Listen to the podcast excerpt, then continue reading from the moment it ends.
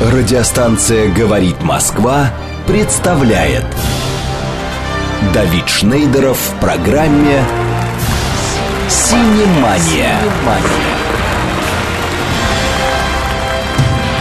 Новинки недели, новости кинопроизводства, анализ кинорынков и, конечно, интервью со звездами экрана и шоу-бизнеса. «Синемания». Программа предназначена для лиц старше 16 лет. Сейчас попробую дать Левитана. Вы слушаете радиостанцию «Говорит Москва». Внимание всем, всем, всем! В эфире Дарья Павлова, которая ведет программу «Синемания» на радиостанции «Говорит Москва». Мы продолжаем. Даша, привет. Представляй нашего следующего гостя и напоминай наши координаты. Благодарю за Левитана. На самом деле было приятно слушать.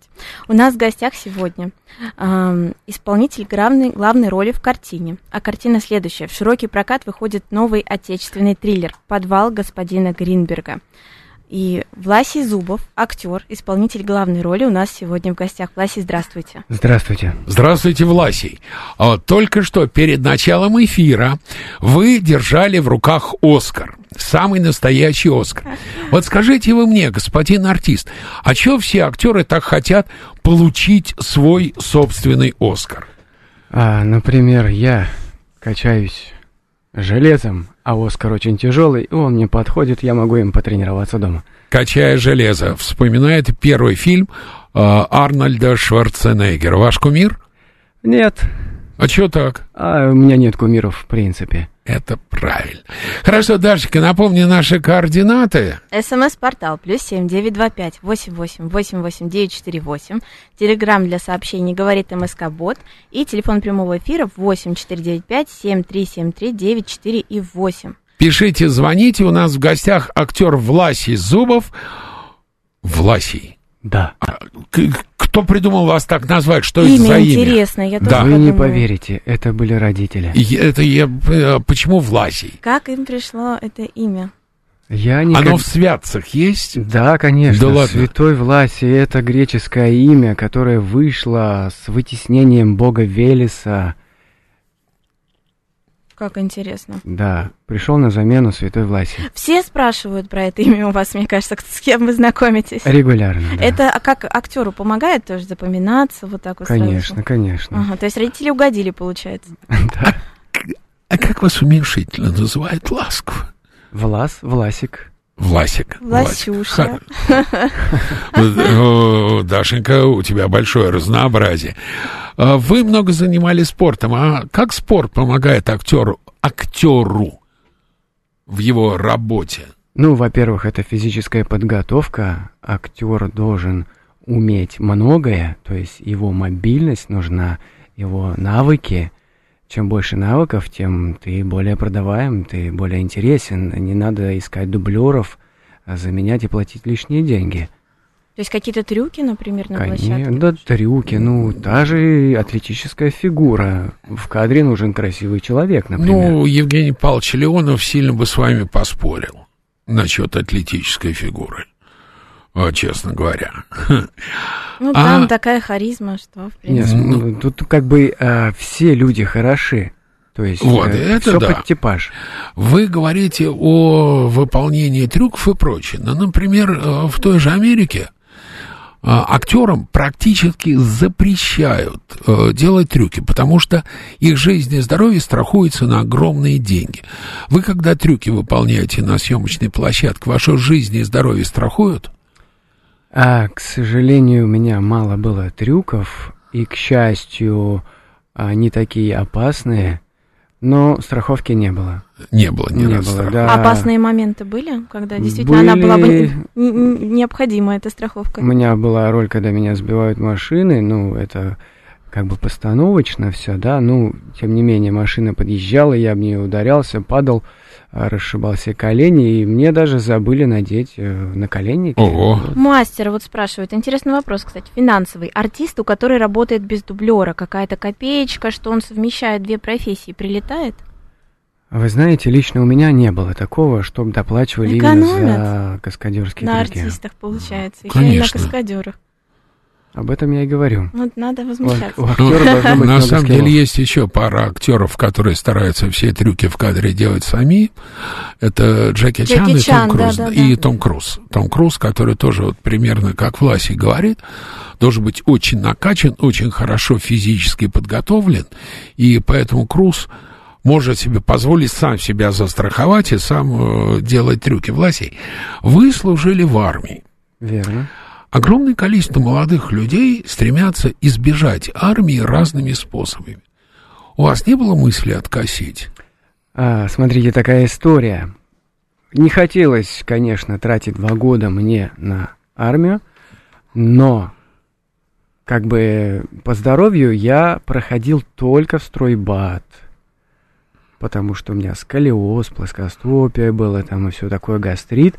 Вот, у меня сестра работала в военкомате на тот момент. Я попросил ее просто сделать мне первую группу здоровья, то есть э, убрать болячки Зачем? чтобы пойти в нормальную армию, я пошел в АВ МВД, то есть спецназ. Вот, и это мне помогает по сей день. То есть есть э, опыт, хороший опыт антитеррора и все такого. А в фильмах помогает? В жизни помогает даже, понимаете? Если бы я в стройбат пошел, чему бы я научился? Копать лопатой, Мгм. сажать грядки? Нет, Генералу на даче. Именно так. Скорее И всего. у нас такое тоже, к сожалению, было. Было, да, такое? Да. Никто не застрахован от этого. Власий, вы поступили на актерский в 23 года. Мгм. Я э, сам закончил Щукинское училище и сидел на вступительных экзаменах. И довольно распространенное мнение, что в 23 года парень, приходящий поступать, уже, в общем, э, старый пень. А, Я не соглашусь с тем, ш- потому что, например, есть категория людей, которые медленно развиваются, есть которые э, долго развиваются. Вы Ну, что, т- хотите точнее, сказать, что вы медленно развивались? Да перестаньте смотрите, вы. Мне, вы, вы же видите меня, да? Вот именно. Сколько мне лет? Ну, вы знаете. Да. И если не брать это в учет, сколько мне лет на вид? 35. Вот. А мне 45. Соответственно, я долго расту. Долгоиграющая конфетка. Про фильм хотелось бы поговорить. Давайте. Вот так же. Подвал господина Гринберга. Чтобы наши слушатели понимали, о чем речь, можно попросить сначала кратко описать сюжет фильма. Сюжет фильма таков. А, в городе пропадают девушки. Есть человек, на которого падают подозрения. Вот. Он это делает. Я... Как бы фильм в прокате, я не могу многое говорить, понимаете ли, да? Насколько можно, конечно, да-да-да. Ну, Вот. я смотрела трейлер, и там уже понятно, в принципе, что главный герой, он как раз этих девушек в Да, подвале и Маньяк. держит. В подвале держит девушек. А, вот. Но держит он их, опять же, по какой-то конкретной причине. И причина тому совсем не вот эти извращенные какие-то делишки. Стас Локу вас спрашивает, а если нужно будет сыграть, например, узника Беркинау, готовы похудеть и стать изможденным? А мне худеть-то некуда. Ну, я худею очень быстро, на самом деле. Если я в спортзал не похожу полгода, я уже потеряю килограмм пять. А если нужно будет резко поправиться, готовы избавиться от своей рельефной мускулатуры? Ради роли. К сожалению, не получится, потому что я 23 года занимаюсь в спортзале, и моя основная цель поправиться. Я не могу, у меня генетика такая. Мгм, сложно. Смотрите, а, подвал господина Гринберга. Вот в описании пишут, что Артур Гринберг жестокий убийца, маньяк. А как сыграть человека, на которого вы совсем не похожи? Вы же не маньяк, я надеюсь. Вы не маньяк? Ну, история об этом умалчивает. А, понял. Все понял. Хорошо, тогда как сыграть человека, на которого ты похож? Хорошо, ну, первый момент. Все мы смотрим кино. То или иного жанра, да? Того или иного жанра. Вот. Соответственно, мы что-то из этого черпаем. Примеряем на себя образы. Пытаемся прожить это. Повести себя как тот человек, То есть все-таки мы это делаем. Мой друг, вы когда смотрите кино в роль плохих на себя примеряете? Да. Конечно, я разноплановый актер, поэтому мне интересны очень многие персонажи и типажи. Вы, э, Вася, вы снимались и работали с каскадером, актером Прохором Зикорой, Таня? Нет, я с Насуленко однажды работал в Таиланде, я жил и там снимался тоже в кино. Я читал э, там же в описании, что вас чем-то смутил первоначальный вариант сценария. Что смутило и что поменяли? Или это в- врут? Смутило? Нет, ничего не смутило, очень даже зачитывался этим сценарием. А, ситуация была такая, хотите расскажу? Давайте. Давайте, Конечно. конечно. А, вот, пробовался я сразу на две роли. Это Гена, полицейский, и Артур Гринберг. Вот, я... Две противоположности, получается. Да, да, да, я отправил две пробы. А, потом меня пригласили на пробы, но сказали, что якобы мы Артура уже нашли. Давайте Гену. Я прихожу на Гену, и по факту меня ставят, что «Ой, извини, мы перепутали, тебя на Леву надо пробовать». Я так неохотно это сделал, да, вышел в коридор, выучил за Леву пробу, отыграл ее, меня утвердили, а потом съемка откладывалась, там что-то у них начиналось, потом опять откладывалось, а, у меня параллельно были какие-то утверждения в рекламу, и они выпадали на ту дату, и я свои утверждения скидывал со счета, то есть я терял в каких-то местах денежку свою. Вот, и я уже хотел отказаться, прям вот, все, думаю, все, это последняя капля воды, когда я откажусь от этой роли. Она такая незначительная, Лева. И мне звонит Андрей и говорит, так и так, Андрей режиссер Да. картины. Мгм. ну вот, хотим тебя все-таки на главную роль. Согласен? Я говорю, ну, да. Слушайте, Вася, я когда учился в Щуке, нас, э, нам говорили всегда, что для того, чтобы хорошо сыграть роль, нужно полюбить своего персонажа. Какие черты Артура вы полюбили? А, Мне близко было это спокойствие. Спокойствие, то, То что... есть он хладнокровный Да, маньяк. соразме... не, не то чтобы хладнокровный, а соразмеренно такой э, сконцентрированный на всем происходящем вокруг его. То есть минимум э, слов, максимум дела. Такой, знаете, как, э, Не суетиться. как Крейг, типа того, да. Мгм. Все так четенько. Мастер задает сразу два вопроса. Ведь в жизни, когда ловят какого-то маньяка, соседи, проживающие с ним, дают маньяку исключительно положительную характеристику их страшному соседу.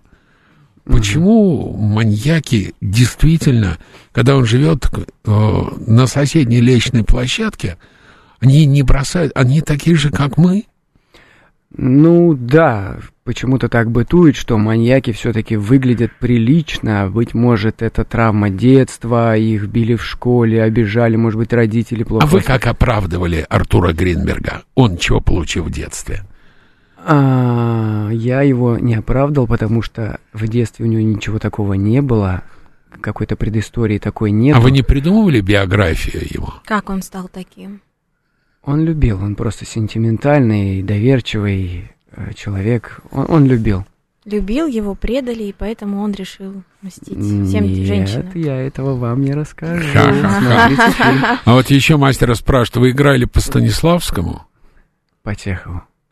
По Михаилу? Ух ты. А, а вы где Михаила, э, технику Михаила Чехова изучали? Самостоятельно? По или книжечке. По книжечкам. На Михаиле Чехове основывается весь Голливуд. Вот они в основе держат Станиславский, но на самом деле, конечно, их основной тренер это Михаил Чехов. Слушайте, а как вы думаете, Вася, почему зритель зачастую предпочитает плохого героя хорошему? Вот плохой герой вызывает больше симпатии, чем хороший. Почему?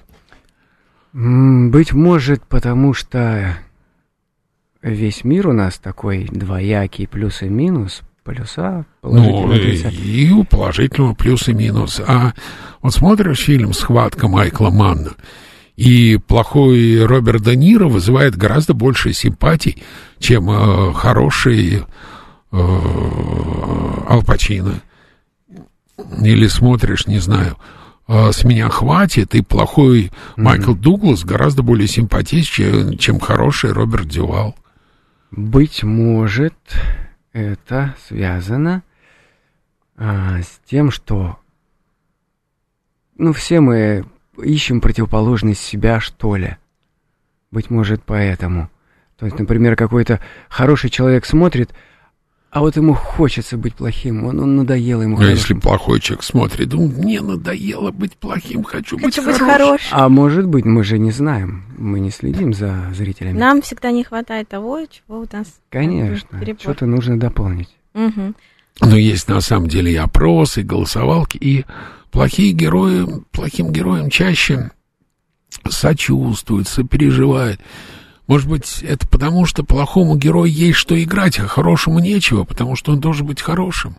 Быть может, да, потому что плохого все-таки надо играть. И, может быть, из-за того, что ему со сочувствуют, э, сопереживают, э, то, что с ним что-то происходит постоянно, вот он плохой, он в жизни обижен там и что-то вот в этом духе. И, может, каждый где-то чем-то обижен, и они перенимают Да, это. И именно. такие, вот он как я. Только я, вот, например, девушек Именно. в подвалах не запираю. Как готовились к роли? Просто интересно в том плане, смотрели ли какие-то интервью, может быть, с маньяками, какие-то статьи, может быть, читали. Может, тоже? на зону ездили. Может быть, да, общались даже, да, с кем-то. Нет, знаете, это не фильм про Ди Каприо, где он жил в лошади, да? Вот. Смотрите, я читал сценарий, да, и вспоминая все фильмы на процессе читки сценария, у меня уже картина какая-то рисовалась. Я уже понял вот эту вот э, спокойность характера. Плюс мне режиссер посоветовал посмотреть один фильм. Какой? Ай-яй-яй, сейчас скажу. А, никто не выжил. Вот. Э. И с него я взял четкий референс. Вот если посмотрите, Героя, вы, вы да, поймете, своего? да, если два фильма посмотрите наш и никто не выжил, вы поймете, да. А вот доходить до мышления именно человека, который, ну, скорее всего, у него все-таки надо признать, что он нездоров, да, Мгм, вот как мгм. одно дело это представить себя там вот человеком переживающим что-то, а здесь вот как э, сначала понять и потом изобразить э, нездоровье, вот это. Скажу вам честно, он абсолютно здоров, у него никаких травм нет. Так, Вы это все поймете в фильме. то есть здоровые люди держат девушек в подвале. Э, Как-то Во грустно. многих фильмах, особенно такими сложными ролями, работают консультанты. Психологи, психиатры, специалисты, судмедэксперты. Были ли консультанты на этой картине? Нет, у нас никого из консультантов не было, Разумная экономия. Только лишь а, Действительно, зачем? по оружию, по потому По что оружию там раритетное оружие было, как оно хранится, там, ну, то есть э, какой-то у нас консультант оружейник был. Вот я изначально подготовила вопрос, но я чувствую, что, возможно, он не понадобится. Если вот человек, э, да, все-таки маяк, ам, у него есть обычно какая-то психологическая травма у персонажа. И вот я хотела спросить, какая психологическая травма есть у вашего персонажа? Насколько я понимаю, что никакой. Никакой. То есть это абсолютно... Как-то даже страшновато. То есть это абсолютно маньяк, нормальный, здоровый. У Чикатило была э, детская травма? Я просто не помню. Да, Судя там по его было виду, да. сложное Знаете, детство. у кучи Родители, мать. нацистских, да, но у нацистских преступников тот же Шпеер или тот же Рудольф Гесс были абсолютно нормальными людьми. Вот абсолютно нормальными, абсолютно хладнокровными. Так все равно вы хотите вызвать у зрителя симпатии к вашему персонажу, Да, конечно. И вот у нас были... чтобы они вам следовали и запирали девушек. Фильм был хороший, «Целую девушек». э, Но это Морганом надо, Фриманом. опять же, я говорю, надо смотреть фильм, и вы тогда поймете. После премьеры очень много народу выходило и говорило, какой вы обаятельный маньяк. Вот, вот, вот, вот. А нет ли опасности, что человек посмотрит, скажет, ну, Власий Зубов, блин, Тоже Давайте так сейчас э, надеть э, наушники, сейчас у нас звонок. Виктор Михайлович, алло, здравствуйте. Добрый день, простите, еще не вечер. Да, добрый день. Я слушаю актера. Безусловно, это умный и развитый человек. Одна его фраза, что, что Оскар годится вместо гантели, это уже, это, это- это уже впечатляет, это правильно. Но вот у меня вопрос вот какой. Для чего нужен очередная поделка о маньяках, о вот этих, а вот эти пустые разговоры, которые, которые любой психолог ответит на вопрос, откуда они появляются. Неужели у нас нет ничего более, э, более, более нужного сейчас? Страна переживает катастрофу. Чем очередную хрень вот эту вот делать, простите за выражение. А как актерам у меня нет никаких претензий. Это умный человек, и видно его. Актер это вообще игрушка, э, инструмент в руках, в руках режиссера. Но зачем это все нужно? Для кого? Для Я, чего? я абсолютно согласен с нашим слушателем. Нужно снимать только фильмы о славном труде колхозников, рабочих, чтобы молодые играли комсомольскую свадьбу. Это все абсолютно верно. Ну, всех нафиг будем снимать сплошных кубанских казаков. Отвечайте, Власий. Отвечаю на ваш вопрос. Вот если вы посмотрите фильм, то вы поймете, были у нас такие спикеры на премьере, которые говорят, зачем вы снимаете такую чернуху. И вы знаете, поднялся весь зал против него и начали кричать, вы не поняли фильм. И это правда. Он не понял фильм. Он смотрел только на свою боль, на свою личную боль и смотрел на чернуху, потому что он сам это все переживает, ему нравится, это негативизм. В общем, Слушайте, Власий, прости. Посмотреть надо. Да, надо посмотреть. Вы здоровый, нака- накачанный парень, а вы не боитесь стать заложником образа? всегда боялся. Стать Что вы заложником. делаете? А я, я снимаюсь в разных, Ролях? в, ла- в разных амплуа. А, например, какие вот из таких полярных, интересных были? Полярные, комедийные, Мгм. м, полиция. Я вот с Безруковым... Полиция маньяк, С например. Безруковым да. снялся, да, в хорошем эпизодике. Сейчас идет э, Бизон. Есть такой фильм, сериал. Всё, коротко, несколько слов. Почему зрители должны посмотреть подвал господина Гринберга? Очень коротко. Очень коротко, потому что это очень глубокая психологическая такая драма, где вы поймете, что стоит любовь, чего она стоит любовь, как правильно она э, происходит эта любовь, несмотря на все вот, э, ожидания и э, невзгоды.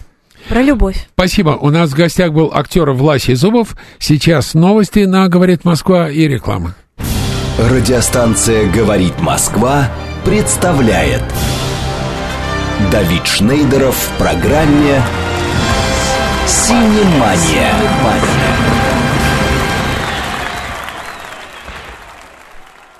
Итак, мы снова в эфире. У нас сейчас уже новый гость. И будем говорить мы про фильм «Дух Байкала», премьера которого недавно состоялась, режиссера Михаила Расходникова. В гостях у нас сегодня актер и соавтор сценария фильма Моса Куртанидзе. Мосе. А вот мы как раз сейчас говорили с э, Мосе? Моса, и он сказал, что можно и так, и так. Но Ну. Моса более по-грузински звучит. Вот Да, потому что на самом деле господина Куртанидзе зовут Моисей. Моисей, да. Да, а почему такое библейское имя? Потому что у меня грузинские корни, отец грузин у меня. Всем здравствуйте, всем радиослушателям. Очень приятно быть в этих комнатах, на этом замечательном радио с такими замечательными соведущими. Действительно, меня зовут Моса Куртанидзе. Я приехал к вам с далекой Бурятии, с берегов Байкала. Классно звучит. Моисей Куртанидзе. Я к вам приехал из далекой Бурятии. Офигеть. Офигеть.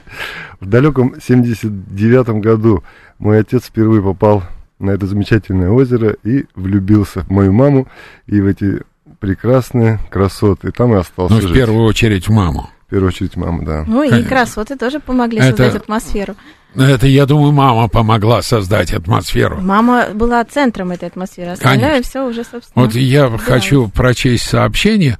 из предыдущего получаса.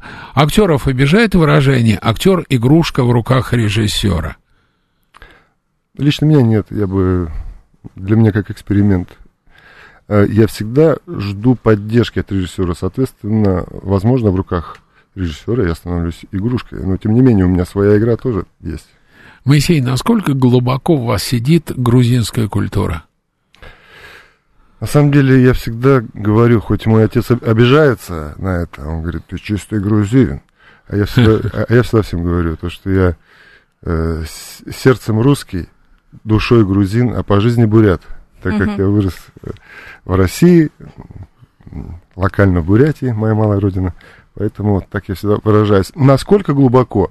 Когда я, ну, на самом деле, э, я рос в грузинской атмосфере, То есть э, Ценадали или Кензмарауля? Или Чача? Настоечка бабушкина, знаете, из брусники. А, В этом да, плане, это в этом чисто плане. Переиграл и уничтожил. По-русски, Да. по-русски. Настоечка, да. по-грузински говорите? По-грузински я э, ходил в сад, меня отец отправлял в Грузию, я, я, ходил в детский сад.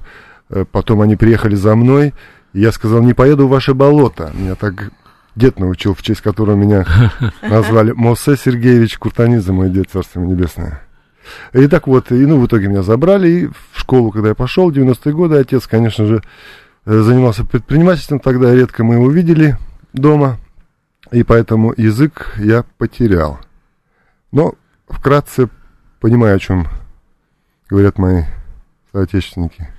Слушайте, грузинские кинематографисты, вот для меня вообще в истории вот есть два, э, как бы сказать, два вида кинематографистов, грузинский и польский, которые, где бы они ни снимали, они снимают кино про Грузию. Что Данелия снимал «Паспорт» в Израиле, что Атар и Аселиани снимают во Франции. Они снимают про Грузию, так же, как Анджей Вайда, где бы он ни снимал, он снимает про Польшу. Почему это в грузинских э, деятелях искусства, почему так у вас глубоко сидит Грузия? Потому что, конечно, я субъективное мнение с высоты 40-летнего возраста своего чувствую себя совсем юношей.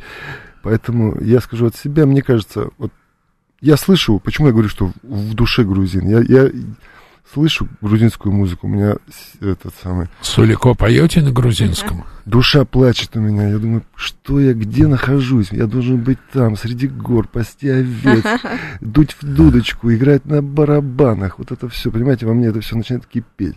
Но когда слишком долго я нахожусь среди грузин, я думаю, хочу, хочу такое, знаете, картошечку, сало хочу, в России такое хочу, понимаете? Поэтому во мне это пе- переплетение, поэтому я не могу быть объективным в этом. Если Грузия в фильме «Дух Байкала», удалось ли что-то передать? Ну, только мой нос там грузинский, конечно. Больше, я думаю, что нет. История такая интернациональная. Особо никаких акцентов в этом плане нет. Поэтому... Вы также выступили не только э, актером, но еще и автором сценария. И почему вы решили стать автором сценария? Насколько я понимаю, там была биографическая история в основу положена, ваша. Да, эта история произошла со мной, когда я был совсем ребенком, в возрасте 12 лет. Мы поехали с дедом на рыбалку. Вот, не предупредив, где мы будем находиться. Отец нам дал УАЗик. Дед вообще рыбачил, э, ездил на рыбалку на мотоцикле Днепр. А тут было субботнее утро, выходной. И я, у меня были планы пойти к ребятам, поиграть в приставку, так как у нас там, я вырос э, в живописнейшем месте, поселок Максимиха. Это такое маленькое Сочи на Байкале. Кто бывал, знает. Вот. И на одной из турбаз была м, супер продвинутая приставка. Я должен был туда пойти поиграть на приставке. Тут звонок э, в, в телефон стационарный. В то время это было целое событие, звонок. Если идет, значит, кто-то обязательно, отец услышал. Э, Вот. э, И дед мне говорит, поехали сети проверим. А Я думаю, надо же, у меня такие свои планы. Э, В итоге, э, я говорю, спрошу у, деда, у отца. Он говорит, попроси у отца автомобиль, УАЗик. И трубку кладу, ладно, я попробую узнать, а сам думаю, как бы слиться. И тут отец идет мимо, кто звонил? Я говорю, дед звонил. Он говорит, «А, э, что, что надо? Он говорит, я говорю, попросил УАЗик съездить, этот, сети проверить. А отец такой, ну, твой дед, это никогда у него рыбы нет, у нас вон соседи угощают, все, у нас с рыбой в порядке. Зачем вам это надо? Да, да, да, да. Ладно, баки полные, езжайте. В итоге мы поехали с дедом, сеть уже стояла, была задача съездить проверить сети в лагу. Отец знал, где мы находимся. Мы приезжаем проверять сети. Буквально мы должны были потратить два с половиной часа. Все вместе. Приезжаем, поднимаем сети. И, и сеть чистая, не порванная. Этого водорослей нету. Рыбы нету? Рыбы нету. Эх, И все, дед говорит, я слышал, Зяма сказал, они все переставили сети в другое место, может быть, внучочек, поедем, все-таки поставим сеть туда. Я говорю, ну, дед, ну, все по драматургии для ребенка, знаете, я думал, сейчас за два часа управимся, я еще в приставку поиграю. Ну да. Не тут-то было, сети чистые, целые, дед мне говорит, поедем, переставим. Я думаю, ну, ладно, еще куда деваться, дед расспросит. Я, конечно, расстроился, но поехали. Мы переставлять сети, и тут-то и был промах. Мы поехали совсем в другую сторону. Вернулись обратно к деревне, по деревне вдоль берега ушли. 30 километров, получается, у, у нас говорят море. С Бургинского залива мы вышли в море. Поставили сети там, где, знаете, как раз-таки на, на границе с глубиной. Там на Байкале есть глубины, когда уже веревку опускаешь, уже вот это знаменитый трещина в Байкале, где веревку опускаешь, там уже нет конца и края.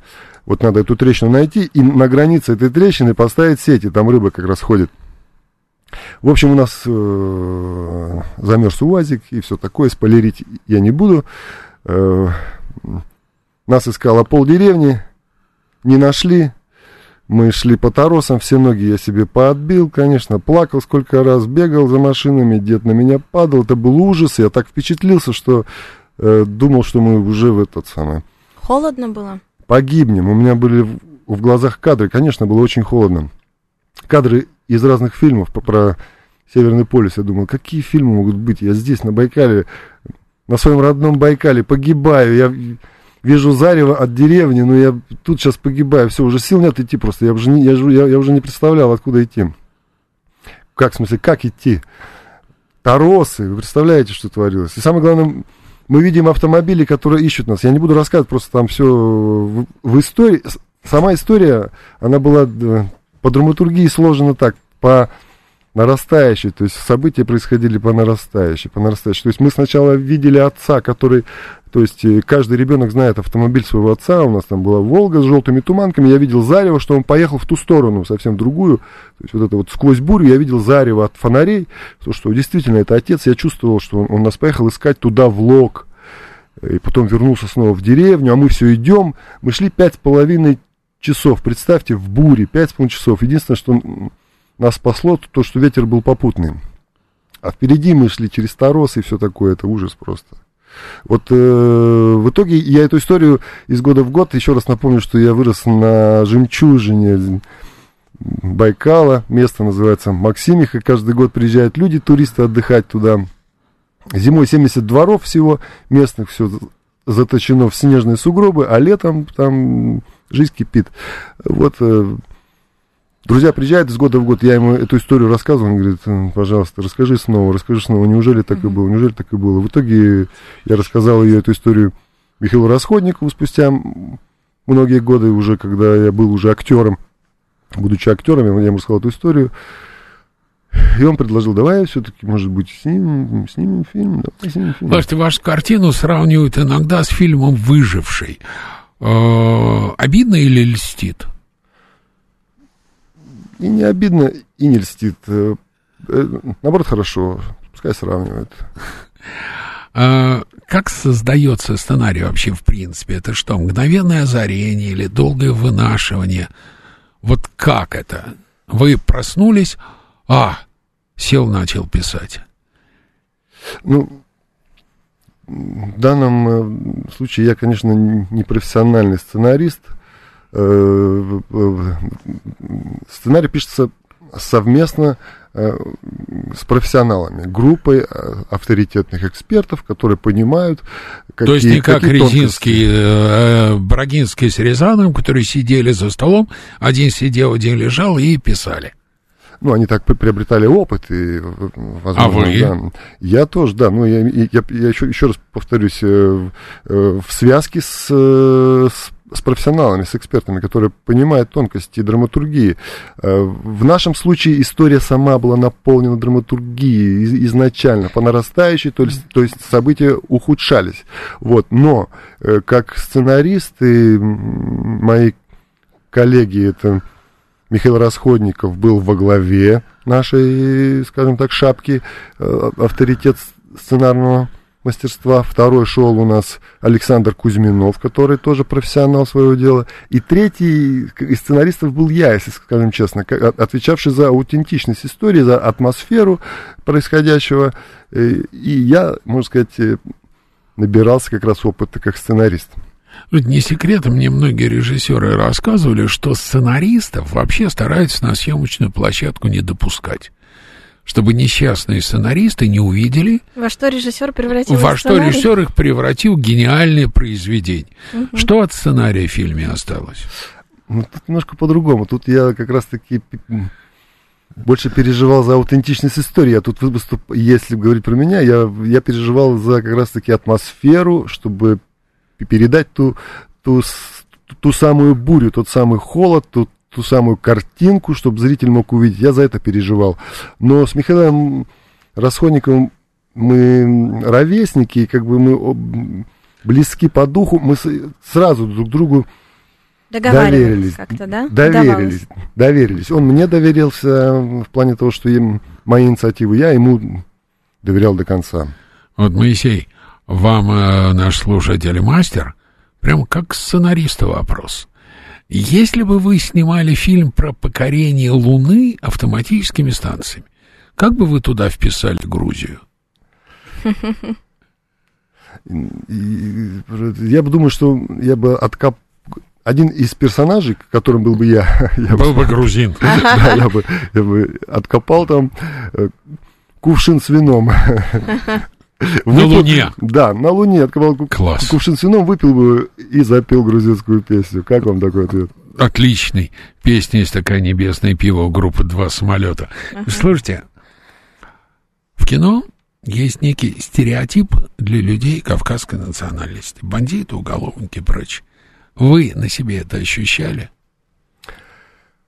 очень ощущал, так как один из первых актерских моих опытов, э, слушатели, если знают, был фильм, есть фильм такой, трилогия «Решала». Решала, да? Да, да. «Решала», «Решала 2», «Решала нулевые». Вот я там играл э, антагони- самого главного антагониста, в комментариях в- Ютубе, и везде люди меня прозвали самый главный злодей нулевых в российском кинематографе, что мне очень, очень приятно. Ну, в этом плане у меня, конечно, был опыт, потому что я видел это все со стороны. Невозможно было в 90-е годы, скажем так, э, э, пройти мимо. Но я в качестве старшего сына всегда присутствовал на больших застольях, где много дяденек таких серьезных в кожаных плащах собирались, э, о многом разговаривали. Я старший сын должен сидеть по правую руку от отца всегда. Отца, да. Хотя хочу поиграть в приставку, пойти с друзьями. Нет, я сижу вот здесь вот занудные разговоры, слушаю вот эти все. А потом происходили По-русски такие- говорили или по-грузински? по-грузински говорили, но ради меня говорили по-русски, так в перемен. Не, на самом деле за, э, за столом, за столом было много гостей, конечно же, этот самый, и в, в плане элементов э, преступных, так как, ну, это часть жизни, понимаете, тогда было, и та- там не было э, этнических каких-то разногласий, все были люди, и русские, и грузины, одинаково э, колоритно страшные люди. Потом уезжали, кого-то убили через неделю, потом через неделю еще кого-то убили, 90-е годы. Такие вещи, то есть я очень впечатлился, я очень впечатлительный был в этом плане ребенок. Э, Поэтому я смог э, передать это в том образе, который его зовут Завгар в, в Решале. Вот Мгм. такой ответ. Поэтому так хорошо сыграли. Про дух Байкала. Первый показ фильма для зрителей состоялся прямо на озере Байкал, на льду а, для того, чтобы вот зрители как раз первые прочувствовали эту атмосферу. А, вот интересно, на съемках в целом чувствовалось какое-то вот это мистическое, духовное уважение к этому месту? Да, конечно. Для нас, в первую очередь, это для меня, ну, я опять повторюсь, субъективно, потому что для меня это трогательная личная история. Я вообще, как знаете, такой опьяненный был в, в это время, в, в, в этот момент. Юрта, лед, э, министр культуры, все такое. В юрте. В юрте, да, прямо Прикольно. на льду. Местные жители. Тут хочешь это- не хочешь опьянешь. Тоже в Это, юрте. знаете, вот тут есть 4D, да, а тут как 8D. А с местными жителями, кстати, общались активно, и вот вообще съемочная группа в целом, да, не только вы, понятное дело, что вы общались, а вот съемочная группа в целом. У нас были водители местные, повара местные, то есть... э, Ребейт. Да, полный ребят, все было четко. Вот хорошая программа. Мгм. А правда ли, что съемки происходили при минус 40, минус 45 градусов? Съемки проис- Нет, 45 не было. Может быть, по, по ощущениям для, Неподготовленного для, для человека. неподготовленного человека, ну, наверное, 33 было максимум. Мгм, минус 33. А как техника э, не ломалась в такие температуры? Камеры не, не замерзали. Сейчас я расскажу. Э, Уважаемые слушатели, «Дух Байкала» уже в кинотеатрах. Я вам напоминаю, приходите в кино, смотрите нашу большую работу, которую мы проделали в течение пяти лет, мы подготавливались. И вот как раз-таки про технику. С Михаилом мы устраивали несколько экспедиций, чтобы подобрать правильную оптику, потому что ходят легенды, ходили легенды, что трудно запечатлить вот эти прекрасы Байкала, льды, то есть свет солнца, луна, ночь, чтобы можно было запечатлеть объемным э, вот это всю, всю, всю красоту. Поэтому мы на протяжении трех лет ездили на Байкал с ним, э, выбирали места, локации и все такое. Откуда деньги-то? На несколько раз съездить. А кредиты, слушайте, кредиты. Ого. Я хочу еще попросить Моисея рассказать тебе еще одну интересную вещь. Расскажите о волках и об их дрессировщиках. Ты знаешь, да, что волков везли из Москвы? Да, я про это читала. Но вот интересно Бедные послушать напрямую. Как их везли и почему их такое количество? К сожалению, я не могу сказать имен э, всех. э, Ну, бог с ними. Да, потому что я, я был очень увлечен, конечно, а- актерской работой, поэтому это все немножко пролетело мимо меня. Ну, да, а- волки актеры, Волки актеры? актеры, да, профессиональные актеры, поэтому э, они приехали из Москвы. Долгий путь у них был на автомобиле с телегой, они там каким-то образом э, ехали, в итоге получилось под Новосибирском или под Домском, у них случилось ДТП, они бедненькие перевернулись, пришлось покупать новую телегу, восстанавливать машину. В общем, у нас много было испытаний. Фильм, конечно, А вы с нелегко дался. волками общались? Да, конечно, я... с- Они вот прямо был. лизучие, как собаки, ласковые. Нет, они такие, знаете, своенравные животные такие. Но, тем не менее, у них в, в- в глазах чувствуется профессионализм. Он так смотрит, Да типа, ладно. и такой смотрит, и в глаза такой вопрос, типа, «Ш- что ты? ты? Он мне говорит, ты такой опытный, как я, или кто из нас опытнее актер? Профессиональные московские актеры. Да, волк так вот, выражение у него в глазах. Ну да, посмотрим, кто из нас Завгар, кто из нас дух Байкала здесь. Было такое. Но, а, конечно, они агрессию свою показывают в кадре. А А как За их кадром спокойнее. заставить в кадре показывать агрессию, а потом общаться и говорить, Масай, ну-ка посмотрим, кто из нас круче, как актер. Вот, как раз-таки за кадром э, их дрессировщик э, с ними работает над этим. Как-то он ставит им эмоции, с ними так вот грубо начинает разговаривать, и они такое выражение сразу лица меняют. Не по отношению к актеру, а по отношению к своему дрессировщику. То есть с актером они как с партнером все-таки спокойные. Даш, слышь, как, слышь, как он берет. говорит?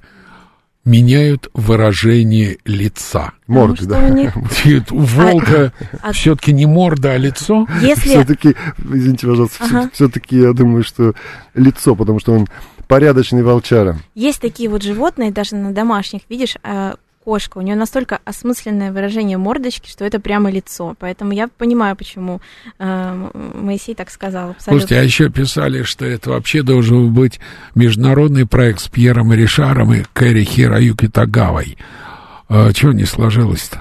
Не сложилось из-за понятных причин, которые Ага. произошли в то время, поэтому... Но Кэрри, Кэрри-то вообще мотается. Он даже православие принял в России, крестился в России. Ну, про Кэрри сказать ничего не могу, это к Михаилу вопрос, а вот про Пьера, Пьера знаю, что, что он как раз-таки отказался из-за Известных событий. событий, которые произошли вот, э, ну, в принципе, я думаю, что к лучшему в этом Я плане, тоже потому думаю. что у нас, у нас э, свой актер появился новый.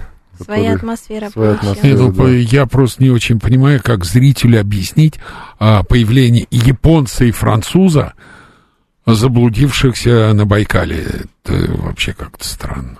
Ну, дело не Там можно было с помощью техники что-то такое среднее Ну, да притянуть сделать. да, за уши, Да, да. притянуть за уши. Ну, была Про такая мысль. животных еще вот маленький вопрос интересный. Мы говорили про волков, а есть еще случай, что на съемках нашли маленького нерпенка, и Да. потом его даже э, Приручили. приручили и сняли в фильме, правильно? Да, его сняли в фильме.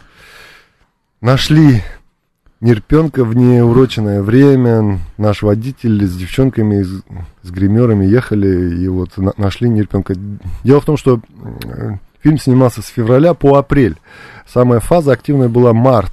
Март на Байкале это уже время трещин и разломов, то есть лед уже начинает шевелиться, как раз таки вот эта буря, ветер Ну да. за- за- заставляет лед двигаться. Вот.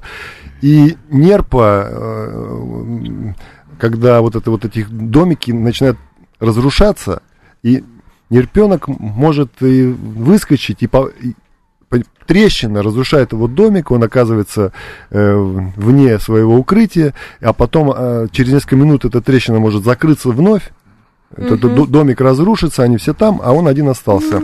В итоге нерпы сейчас э, очень много на Байкале, поэтому, видимо, их э, на самом деле гибнет очень много.